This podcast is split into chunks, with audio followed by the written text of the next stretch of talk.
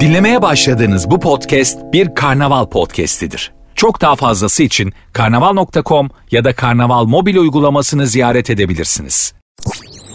Sertünsüz. Herkese merhaba. Sertünsüz başladı. Ben Nuri Özgül. Saat 22'ye kadar beraberiz inşallah. Hani derler ya sevmediği not dibinde bitermiş diye. Daha programa başlar başlamaz Elon Musk'la ilgili bir haber düştü önüme. Putin'e biliyorsunuz kafes dövüşü teklif etmişti Elon Musk. Şimdi de sumo güreşli meydan okuma yapmış. Efendim buna demiş ki arkadaşları saçmalama Elon. Putin seni havada karada yer. Elon Musk da buna cevap olarak Twitter'dan bir sumo güreşçisiyle dövüşürken fotoğrafını koymuş. Biz de boş adam değiliz. Bizim bir bu kadar da yerin altında var diyor yani Elon Musk. Ben diyor Putin'i her türlü diyor harcarım diyor. Ama diyor bu sumo güreşini yaparken ne diyor? Sırtımı incittim senelerce sürdü. Senelerce sürdü demiş. Şimdi arkadaşlar bu Elon Musk'a ben buradan Elon Musk mıdır, Musk mıdır nedir? Ee, ona buradan seslenmek istiyorum. Bu kavga dövüş işleri uzaya roket fırlatmaya benzemez. Elin oğlu çift vurur tek sayar. Ha nedir? Dayak yemek bazen de iyidir. İnsana sınırını belirler. Ama kötü yanı şu yüzündeki gözündeki mariz izleri morluklar bir aya iyileşiyor da psikolojik iyileşmesi o dayağın en az 6 ay sürüyor. Nereden biliyorsun diyeceksin. Kendimden. Kendimden biliyorum. Ben de bir zamanlar çok deliydim. Her şeyi kavga ederek çözerdim. Çok dayak yedim. Çünkü şöyle bir laf var çok doğru. Elin tokatını yemeyen kendi yumruğunu balyoz zanneder. Biz de kendi yumruğumuzu balyoz zannettik. Tabi haliyle zaman zaman marizlendik. Marizlenmek yani argoda dayak yemek. Marizlemek de dayak atmak. Neyse dayak yediğin zaman diyorsun ki ha evet ben buymuşum. 10 sene kişisel gelişim kursuna git kendini keşfedemezsin. 2 dakika sağlam bir dayak atsınlar kendi benliğin hakkında ışıl ışıl aydınlanırsın. Ben buymuşum, kapasitem buymuş dersin. Ama psikolojik olarak iyileşmek, o travmayı atlatmak en az 6 ay. Çünkü iyileşene kadar her an o kavgayı düşünüyorsun. Orada yumruk atmalıydım diyorsun. Orada eğilmeliydim diyorsun. Ona şöyle bir cevap vermeliydim diyorsun. Dayağı yedikten sonra en az 6 ay her gün o dayağı gözünde canlandırıp dayak attığını kurguluyorsun. Ne oluyor sonra? Böyle böyle abi bakıyorsun bir gün kendi kendine konuşmaya başlamışsın. Tiklerin oluşmuş. Kavgada mesela o ilk yediğin yumruk birden çok kalabalık bir ortamda aklına geliverir. Yüksek sesle falan yaparsın böyle o anı yaşarsın herkes sana dönüp bakar. Ne yaşadığını bilmez aklında çünkü insanlar.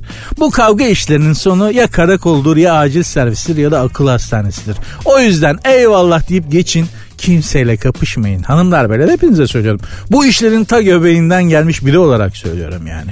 Ve Elon Musk'a sesleniyorum. Bu arada bu adamın adının doğru okunuşunu bir türlü beceremiyorum biliyorsunuz. Şimdi sevgili Senem Gözel okunuşunu yazıp bana yollamış.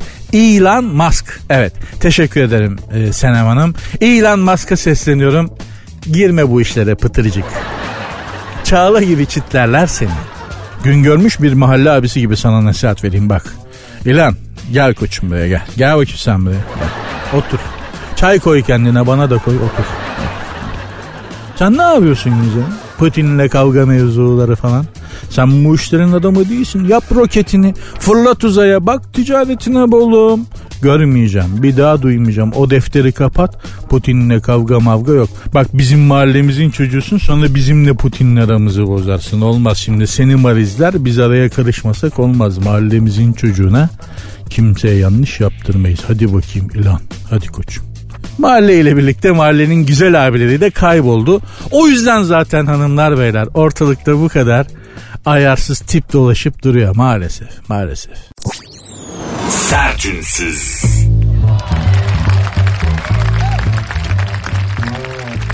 Çiğ et ve çiğ yumurta yiyen TikTokçu viral olmuş. İzleyicilerine yemek pişirmeye vaktiniz yoksa yüksek proteinli bir kahvaltının nasıl yenileceğini göstereceğini söylemiş.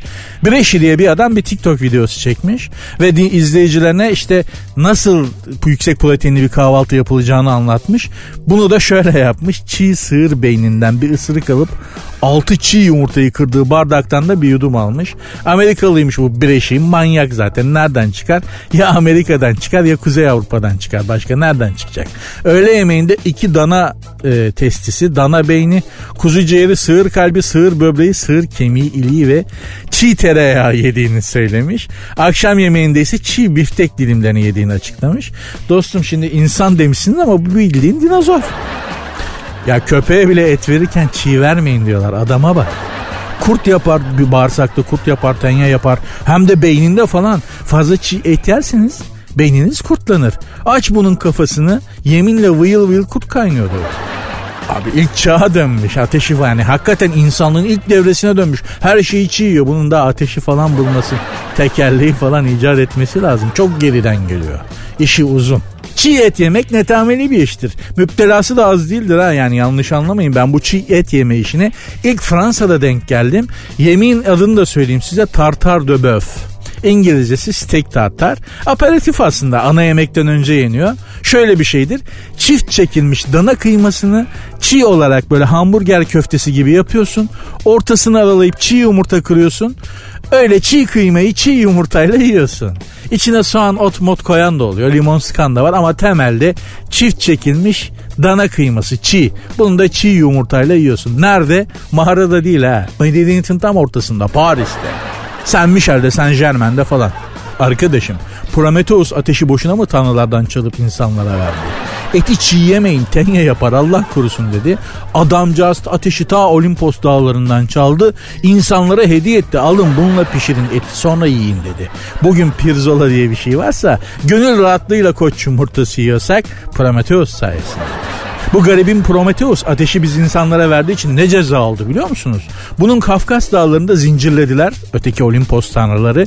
Binlerce yıl önce her gün bir kartal gelip sadece karaciğerini yiyor Prometheus'un.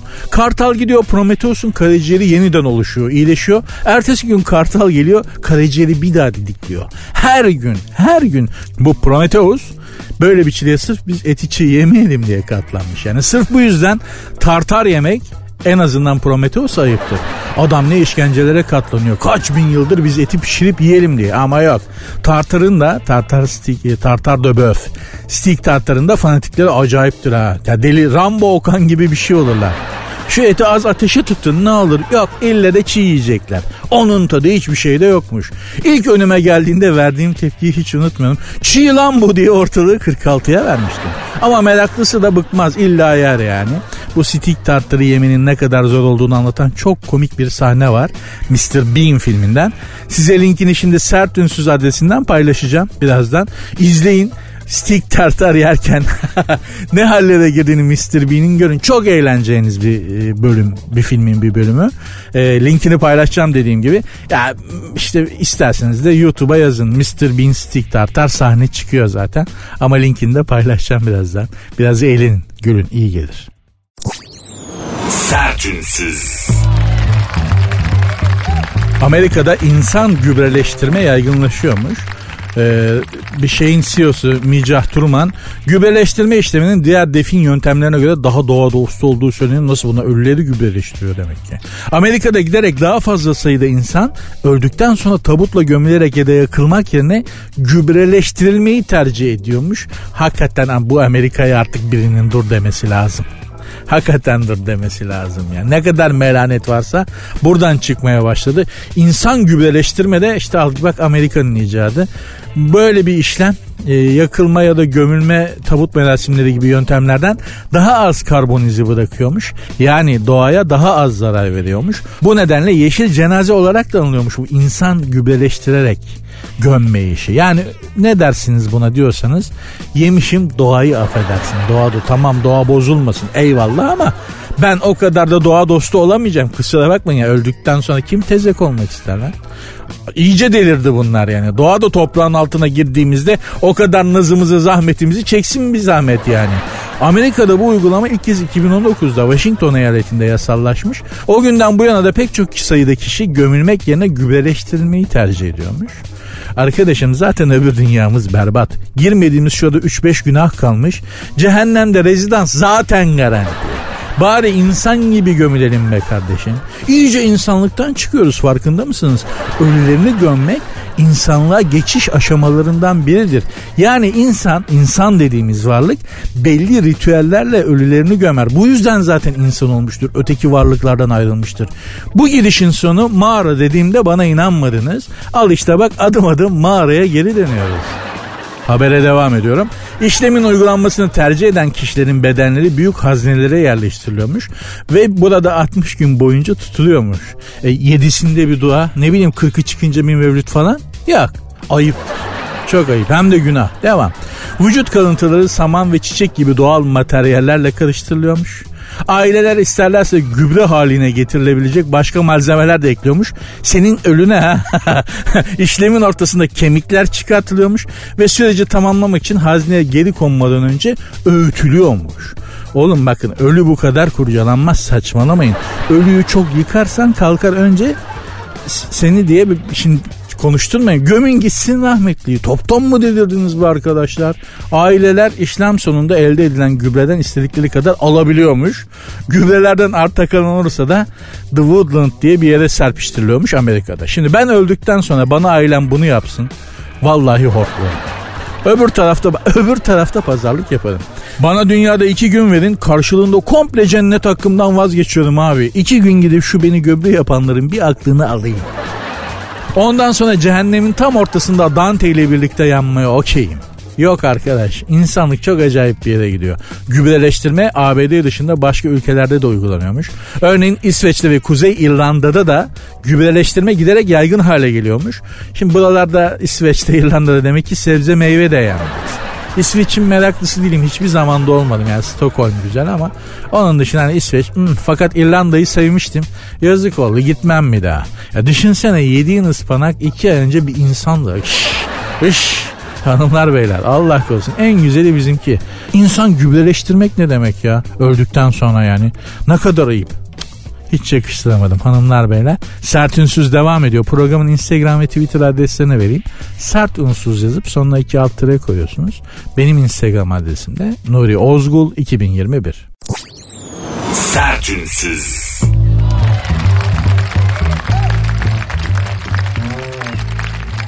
Şimdi arkadaşlar benim dikkatimi çeken bazı şeyler var. Bir takım tehlikeli durumlar hızla yayılıyor. Ne? Mesela kot kafalılık. Yani kalın kafalılık hızla yayılıyor maalesef. Maalesef. Nereden biliyorsun diyeceksiniz. Şöyle anlatayım. Hani o kahve dükkanları var ya zincir kahve dükkanları. Bir tane kahve alıyorsun akşama kadar oturuyorsun internet belaş.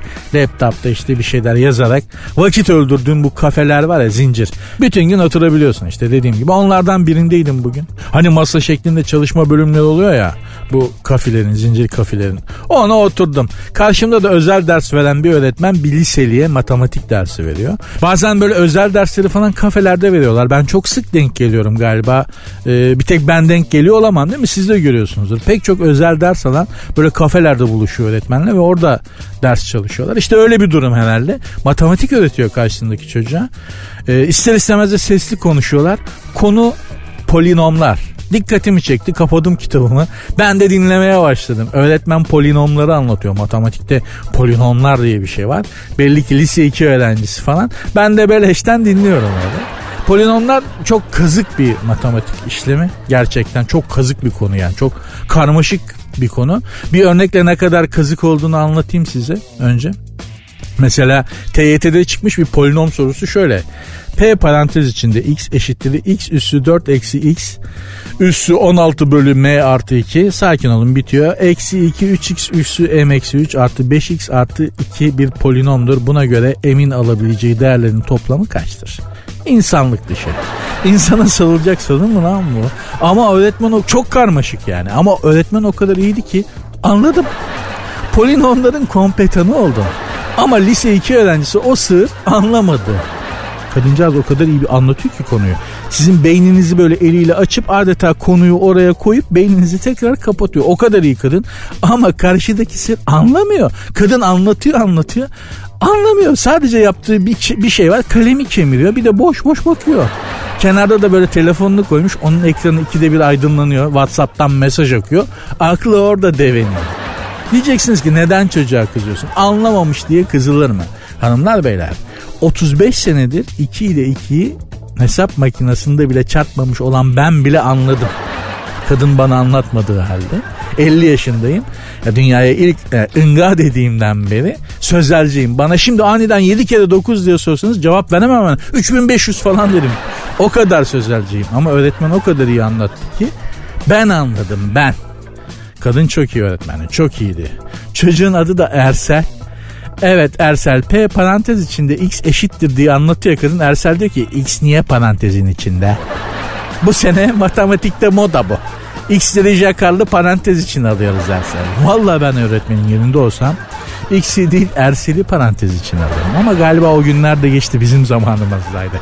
Öğretmenler bizi çok güzel parantez için alırlardı. Böyle bir soldan bir sağdan böyle tokat şeklinde. Eskiden de o şimdi zannediyorum böyle bir şey yok. Ama Ersel parantez için alınacak bir çocuktu yani gerçekten. Neyse o ara annesi aradı Ersel'i. Şöyle konuşuyor. Evet anne. Dersteyim anne. Anne ben evde yemek yemem. Tamam. O zaman patates kızart bana dedi. Patates. Türkçe öğretmenine de acıdım çocuğun. Patates. Annesiyle öküz gibi konuştu. Ne bir rica var ne bir sevgi tınısı var. Hani demem o ki bazen de çok ısrar etmemek lazım çocukların eğitimi konusunda. Mesela işte bu Ersel. Bu çocuğun okumaması değil okuması büyük tehlike. Allah korusun ittir kaktır üniversiteyi falan okur bir yere yönetici olduğunu düşünseniz Ersel'in. Buna vereceksin patates kızartmasını, hormonlu hamburger etini, Bağlayacaksın bununla hızlı interneti. Açacaksın bilgisayarda League of Legends'i. Oynasın dursun. insanlığa karışmasın. Bu çocuğu toplumdan ayırmak topluma hizmettir yani. Onu söylemeye çalışıyorum. Sertünsüz.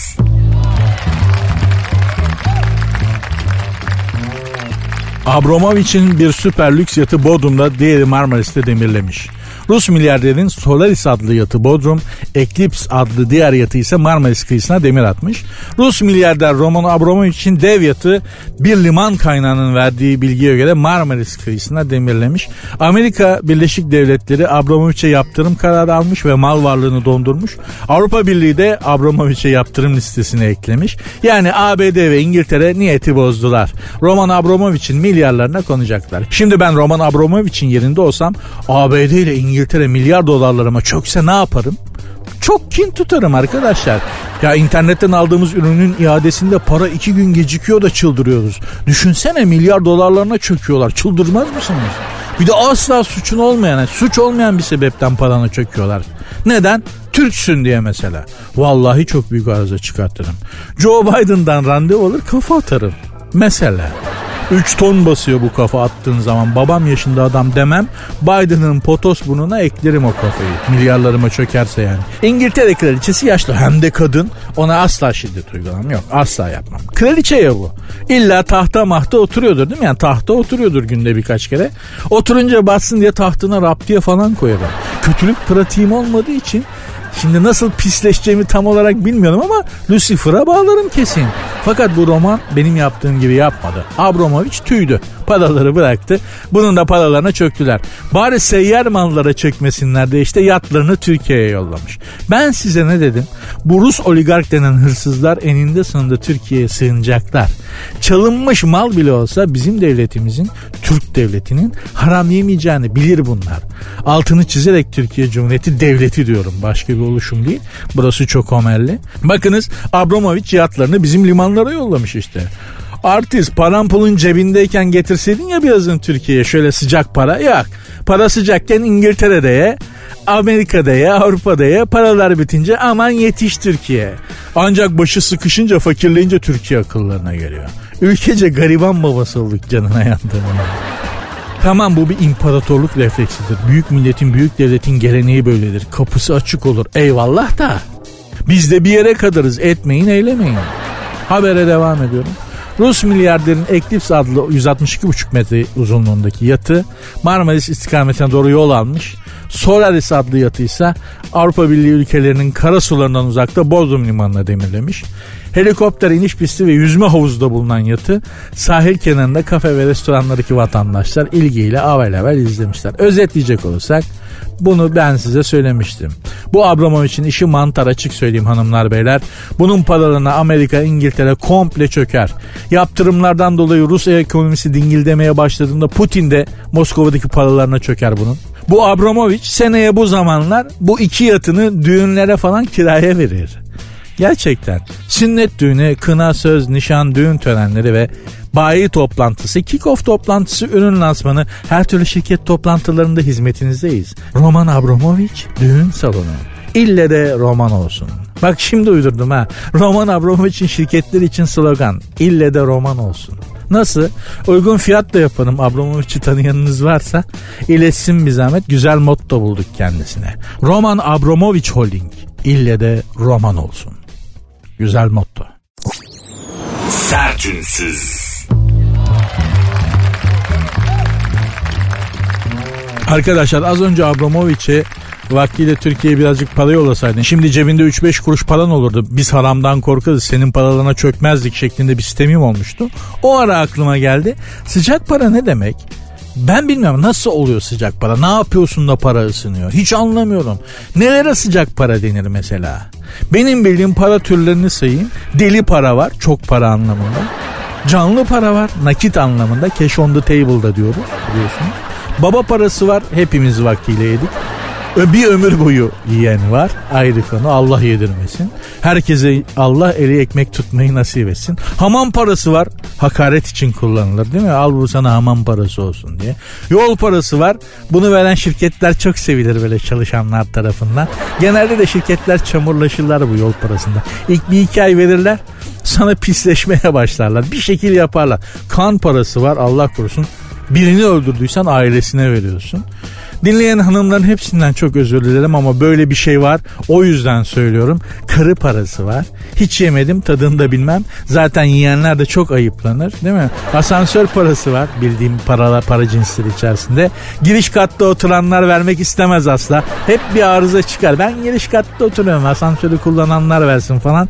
Bitmeyen bir çelişkidir, polemiktir bu apartmanlarda. Başlık parası var. Olmaz olsun kaç ejderha gibi baba yiğit gurbet ellerde kediye döndü başlık parası yüzünden. Böyle başlık parası için İstanbul'a gelmiş bir tanıdığım vardı. Adı Şeyhmuz. Diyarbakırlı. Dişini tırnağına taktı biriktirdi başlık parasında. Ama para tatlı geldi vazgeçti evlenmedi çay ocağı açtı. Kızla evlenmek yerine kızın yerine gitti çay ocağı açtı. En son Doğu Bank'ta cep telefonu kılıfı ve şarj kablosu satan ufak bir dükkan açmıştı.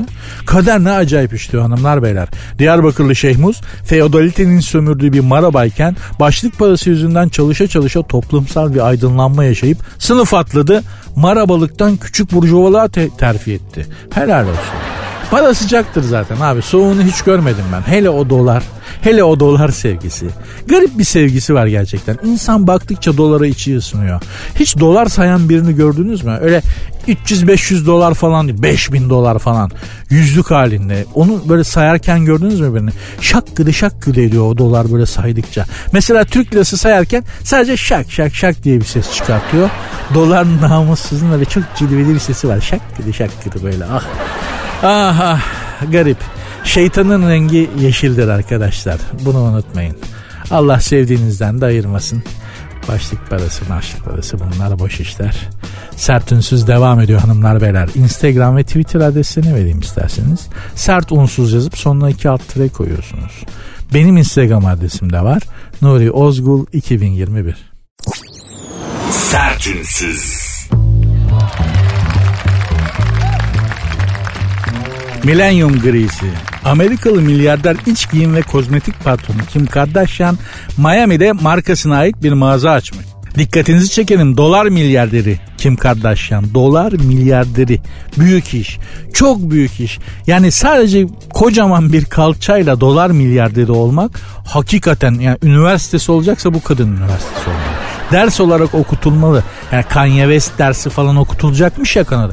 Ya geç Kanye West kim Allah aşkına. Kanye West gibi İstanbul bin tane adam dolu ama bu kadın Kim Kardashian nedir esprisi? Kocaman bir kalçası neticesi var. Başka kadının hiçbir numarası yok. Bununla dolar milyarderi oldu ya. Ya bunun çok büyük saygı duyuyorum. Ha çok büyük yük. Yani taşınacak yük değil arkadaşlar. O yani o şey o ağırlık o Kim Kardashian'daki o büyüklük. Yani mesela hani boşandı ya kocasından ayrıldı falan. Ya ben evli olsam mesela anneme izah edemem. Şimdi annemle tanıştıracağım mesela. Kim Kardashian'la evlenmeye niyet ettim ben. Eve getireceğim değil mi? Ailenle tanıştıracaksın. Annemle tanıştırdığında annem ilk Kızın e, şeyini sorar. Ya bunun burası niye bu kadar büyük oğlum diye. Anne oradan para kazanıyor falan desem evlatlıktan reddeder yani. Hani hakikaten izah edilecek gibi. Bizim memlekette Kim Kardashian'ın kocası olmak çok büyük mesele. Büyük problem yani. Hani manavdan bakkaldan alışveriş yapamazsın. Yengeye selam söyle deseler yanlış anlarsın hep. Sürekli arızaçı hep karakolluk olursun. Bu yüzden arkadaşlar yatalım kalkalım Kim Kardashian gibi bir taneye denk gelmediğimize dua edelim. Biliyorsunuz Çin Seddi'nden sonra uzaydan görülebilen insan eliyle yapılmış ikinci şey. Kim Kardashian'ın neticesi. Ama dediğim gibi bununla dolar mı içinde bunun gibi başka yok mu? Binlerce var kadını erkeği neticesi o kadar büyük olan ama bununla sadece bu özellikle dolar milyarderi olabilmek hakikaten bilimin konusu olmalı. Yani bilim bunu araştırmalı. Kim Kardashian işte yeni ürün lansmanına Miami'de katılmış orada yapmış. E, parlak gri uzaylı grisi millennium grisi denen bir tight giyerek katılmış ki hani ne var ne yok hani Kim Kardashian'ın bütün özelliği ortada. Başka zaten bir özelliği yok. Tek bir özelliği var. Onu da çok sağlam vurgulamış hanımefendi. Yalnız bir satış stratejisi olarak da bütün ürünlerinde, bütün giyim ürünlerinde tek bir renk kullanıyormuş. Zaten hani başka bir renk renk kullanmasına gerek yok hanımefendinin. Dediğimiz gibi olay büyüklükte bitiyor. Yani zor iş, zor iş. Kanye'yi de anlıyorum. Hani neden boşandığını çok iyi anlıyorum. Bir yere kadar abi. Bir yere kadar yani. Sertünsüz. Nispet Show. Dünyanın en zengin dördüncü insanı Bill Gates 66 parantez içinde hafta sonu iki kadın arkadaşıyla tenis maçı izlemiş. 66 yaşında beyefendi iki hanımla beraber tenis maçı izlemiş. Prensip olarak yabancı kadınlarla sosyal hayatında aynı kareye girmeyen Gates bu kuralı bozmuş ve maç boyunca iki hanımla bol bol gülüşmüş, cilveleşmiş, gudikleşmiş ve şakalaşmış. Çok neşeli bir görüntü sergilemiş. Gates'in bu sürpriz buluşmasının sebebi eski eşi Melinda Gates'in boşandığı hanımının ki servetin yarısını vermişti. 70 milyar dolar verdi kadına boşanırken. İşte o hanımefendi demiş ki ben artık flörte açığım. Bill'den sonra tekrar sahalara döndüm. Şimdilik bir orta sahada hafif top çevirerek ısınayım. Ondan sonra rakip ceza sahasına doğru fulleli adımlarla koşacağım. Flörte açığım demiş. Bu beyanatın arkasından da Bill Gates iki hanımla birlikte çok samimi bir şekilde basketbol maçı izlemiş. Bir onun kulağına fısıldamış. Bir bunun kulağına fısıldamış. Hanımların ikisi birden biri sol kulağına biri sağ kulağına bilin bir şeyler fısıldamış. Hiç başınıza geldi mi bilmiyorum ama çok sersemletici bir şeydir. Aynı anda iki kadın biri sol kulağınıza biri sağ kulağınıza bir şeyler fısıldadı mı bilmiyorum ama e, vertigo oluyorsunuz. Bana oldu da oradan yani denge gidiyor anlıyor musunuz yani? Bir de böyle fısıldıyorlarsa falan gibi bir şeyler yapıyorlarsa komple vertigoya bağlıyorsunuz. Kulak kristalleriniz yerinde oynuyor. Diz bağları çözülüyor falan. Şimdi bu Bill Gates'in neden bunu yaptığını ben size söyleyeyim. 66 yaşında baba hanımından 65 yaşında boşandı. Hanımefendi dedi ki tamam adamı attım başımdan ben artık flörte açığım dedi bütün dünyaya. Düşünün kadın kenarda da 70 milyar dolar cash nakit serveti var ve bu kadın diyor ki bana bir erkek lazım. Allah Allah yani anlatabiliyor muyum? Akın oluyordur şimdi ona. Şimdi Bill Gates'e de çok kayar. Düşünsene yani bir ömür boyu çalışmış. Kazandığı paranın yarısını da hanıma vermiş. Şimdi hanım onu başka biriyle ezecek ister istemez bile koyuyordur. Bu iki hanımla birlikte böyle ortalıkta gözükmesi de şey ben daha ölmedim ben de iş var mesajı. Ben de açığım. Ben de olaylara koşmak istiyorum. Ben de flörtten flörte zıplamak istiyorum diyor. 66 yaşında istediğin kadar zıpla bil. Yani yaş olmuş 66 artık damar sertleşmesinden başka değil mi? Yani sertleşme. Yani Allah yardımcın olsun. İnsana da çok para gençken lazım be. Değil mi? Çok para da gençken lazım yani. Ben bunu bilir bunu söylerim her zaman. Ya bak ben ama iş adamı diye ciddiyetle Jeff Bezos'a dedim. Baba hiç bozdu mu kendini? Hiç Jeff Bezos'u kendini bozmuş bir halde görüyor musunuz? Elon Musk ne maymunluklar yaptı. Al Bill Gates bunca sene ciddiyetini korudu. Hanımı bir boşayınca şaftı kaydı. İki kadınla beraber böyle gevşemeler, bir takım gudikleşmeler böyle bütün dünyanın gözünden. Ama Jeff Bezos abi hiçbir zaman kendini bozmadı. Her zaman vergi levhasını yazacak rakamın peşinde koştu adam. Hiç böyle abuk subuk bir şeyin içerisinde görmedik kendisini. Uzaya da gitti geldi efendiliğini hiç bozmadı. Ben her zaman Cefa abiden yanayım. Her zaman çok da takdir ettiğim bir insandır yani. Bir kere Keli bu kadar düzgün bir adam ben görmedim. Hani tamam bizde düzgün kafalı kel çok az. Gör, yani ben görmedim. Çünkü çok düştüğümüz için biz çocukken falan kafayı mafayı buluyorsun. Ada pazarı patatesi gibi oluyor kafa. Yamuk yumuk falan böyle. Ama bu kadar nizami bir kel Jeff Bezos ameliyatla mı yaptırdı bilmiyorum ama keli bile çok nizami adamın. Helal olsun. Takdir ediyorum Jeff abiyi. Sertünsüz.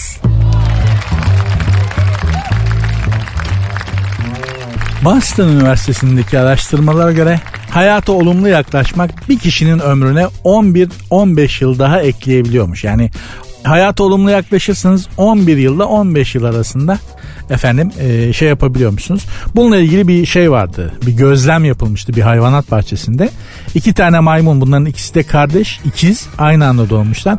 Biri gerçekten çok stresli sürekli panik halinde, sürekli araştırma halinde, sürekli tetikte. Öbürü de böyle tam zen budist. Bir tarafta takılıyor. Yemek verirlerse yiyor. Vermezlerse şey yap. Hiç mesela hiç manita, hiç kadın peşinde koşmuyor. Yani üremek, çiftleşmek. Öyle bir derdi yok. Hatun gelirse bakıyor. Olursa olur yani. Hani bir hatun gelirse yanına takılıyor. Gelmezse onu da kovalamıyor. Çok rahat herif. Kardeşi 11 senede ölmüş. Bu 25 sene yaşamış ki maymunlarda böyle bir şey yok diyorlar yani. Rahatlık böyle bir şey. Ama şöyle de bir durum var yani. Sanki hayata olumlu yaklaşmak için bütün şartlar mevcut da biz olumlu yaklaşmıyormuşuz. Yani olumlu yaklaşmak mümkün hayata ama biz olumsuz böyle karamsar bakmayı biz tercih ediyormuşuz gibi konuşuyor ya bu kişisel gelişimciler. Ben ona çok ayar alıyorum. Bu kişisel gelişim jargonuna komple zaten ayar oluyorum da hani sanki böyle her şey çok güzel olabilirmiş. Biz bakabilirmişiz hayata olumlu. Mutlu olabilirmişiz ama sanki bunu seçmiyormuşuz gibi. Serseriliğin lüzumu yok. Hayata olumlu bakmak mümkün olsa olumlu bakardık şuursuz. Vladimir Putin'in, Joe Biden'ın, Donald Trump'ın yaşadığı bir dünyaya olumlu bakmak mümkün mü? Yerlileri saymayacağım yani. Şimdi yerlerden isimler sayıp başıma ihale almak istemem. Ama getirin artık meşrebinize göre yani. Dünyadaki argümanları biz oluşturuyor olsa, bizler yani sıradan insanlar bu dünyadaki argümanları, şartları oluşturuyor olsa belki bir şeylere olumlu yaklaşmak mümkün de. Ha gerçi diyeceksin ki zaten bu insanları biz hani getiriyoruz oralara falan. Onlar çok sonu gelmeyen tartışmalar ama hayata olumlu bakmak mümkün değil. Mümkün olsaydı bakardık. Saçmalama. Bu araştırmayı yapan bilim insanı demiş ki karşıdaki kişiyi iyi dinlemek zihni genç ve aktif tutuyor. Ha başkasının derdini de dinlersek ömrümüz uzuyormuş. Her anlamda iyi bir dinleyici olmak hem hayata karşı becerilerin artmasını sağlıyormuş hem ankisiyete ile mücadeleye yardımcı oluyormuş. Hem de e, ömrü ortalama 4 yıl ekliyormuş. Nasıl yani? Şimdi benim zaten bir derdim var. Bir de karşımdakinin derdini dinleyip onunla dertleniyorum ama ömrüm uzuyor. Hadi lan. işte Boston Üniversitesi. Boston'da hayat ne güzelmiş ya. Bir gidip baksak mı? Hiç geçmedim oralardan ama ya Amerika'ya Allah korusun. Hiç işim olmaz ama bir bakmak lazım eğer böylesi çok güzel. Konuşarak rahatlayan kişinin mutluluğu ve rahatlığı dinleyiciyi de etkiliyormuş. Türkiye'de değil o. Türkiye'de değil ha hakikaten. Türkiye'de başka birinin derdini dinlediğin zaman senin derdin katlanıyor. Biz şunu başaramıyoruz çünkü onun ne demek istediğini anladım. Biz başkasının derdiyle dertleniyoruz. Onun derdi sana da yansıyor. Sen de o derdi bölüşüyorsun, dertleniyorsun. Şimdi bir Amerikalıya derdini anlat. Ha dinler seni ama senin derdinle dertlenmez. Senin halinle hallenmez Amerikalı mesela.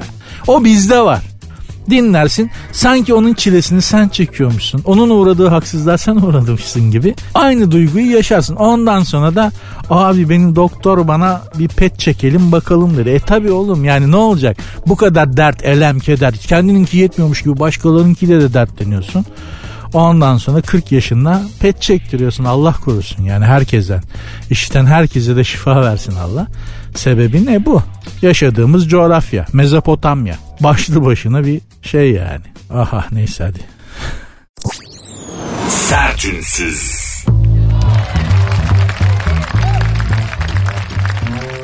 Sert Ünsüz devam ediyor diye bilmeyi çok isterdim ama programı bugünlük bağlar başı yapıyoruz. Enteresan bir haber var gene işte ömrünüzün uzun olmasını istiyorsanız kendinizi sevin diye bir haber okumuştum. Bir diğer seçenekte yani kendinizi seviyorsunuz yetmiyor ömrünüz uzun olsun diye. Bir de insanlara güvenecekmişsiniz ki Ya böyle olmaması gerektiğini en azından çok fazla güvenmemek gerektiğini çok yakın bir zamanda başımdan geçen bir şeyle öğrendim. Tekrar deneyimlemiş oldum size de anlatayım. Ya çok yetenekli ama maddi durumu gitar alacak kadar parası olmayan bir genç çocuk vardı. Gitar da çalıyor ondan bundan gitar ödünç olarak. Dedim ki al benim gitarımı çal kullan biraz. Para biriktir. Param birikince gitar alırsın. Benim gitarımı da verirsin. Aa çok teşekkür ederim abi dedi. Gerçekten çok tertemiz bir çocuktu yani. Böyle hani beyefendi yetenekli de istemedim o yetenek böyle sürünsün şeyde e, gitarsızlıkla kaybolsun böyle istemedim. Gitarımı ödünç olarak verdim. Ya bir süre sonra arıyorum bulamıyorum. Telefon açıyorum telefonlarımı açmıyor. Cevap vermiyor. Öyle böyle derken buldum çocuğu. Paşam dedim sen gel bakayım hayırdır ne? Bu kaçmalar göçmeler falan. Sonuçta ne yapmış? Benim gitarı satmış parasını da yemiş. Şimdi o gitarı ben İspanya'dan almıştım. Ta ne zamanlar almıştım yani. Dolayısıyla eskimiş bir enstrümandı. Eskimiş enstrüman da bilen bilir.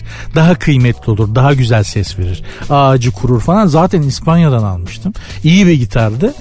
Yani bugün satmaya kalksanız 90 bin lirayla 100 bin lira arası falan. Zaten o gitara o parayı verecek biri yok bu ekonomide ama dedim ki aslanım sen bu gitarı kaç paraya sattın? 100 bin liralık gitarı 3 bin liraya satmış. Parasını da ezmiş. Şimdi hani bir laf vardır ya sever misin sabaha mı bırakırsın diye. Tam hani lafın yeri gerçekten şimdi seveyim mi sabaha mı bırakayım ikilemi arasında yaşarken en çok beni üzen o gitarı bir daha ben sahip olamayacak olmam. Çünkü gidip alamam, bulamam yani. Hani gidip İspanya'ya gitsem de o gitardan bir daha bulamam. Anlatabiliyor muyum? Diyeceğim hanımlar beyler. İyilik yapmak da bazen çok sıkıntı açabiliyor be insanın başına. Hakikaten. Hani hani o yüzden insanlara güvenin, insanları sevin. Tamam sevin de fazla güvenmemekte fayda var. Onu söylemeye çalıştım. Babana bile güvenme diyorlar o kadar da değil canım. Babana da güven artık da. O lafın devamı çirkindir ama o yüzden söylemiyorum. Babanıza falan güvenin ama öteki insanlara çok güvenmemekte fayda var. Hele böyle temiz gözüken, temiz yüzlü gözüken, steril gözüken insanlara çok da fazla güvenmemek lazım olduğunu ben yaşayarak öğrendim maalesef. Hanımlar beyler sert ünsüz bugünlük bitti. Bana güvenebilirsiniz ama. Ben size verdiğim sözü her zaman tutmuşumdur. Saat 22 olduğunda program başladığından kendinizi daha iyi hissedeceksiniz. Program başladığındaki halinize göre şu anda kendinizi daha iyi hissediyor olmanız lazım. Ara vermeden dinlediyseniz. Çok teşekkür ederim zaman ayırıp dinlediğiniz için. Eğer bana ulaşmak isterseniz ulaşabilmeniz mümkün. Ee, Instagram ve Twitter üzerinden sert unsuz yazıp sonuna iki alt koyuyorsunuz. Benim Instagram adresim de Nuri Ozgul 2021. Görüşmek üzere. Dinlemiş olduğunuz bu podcast bir karnaval podcastidir. Çok daha fazlası için karnaval.com ya da karnaval mobil uygulamasını ziyaret edebilirsiniz.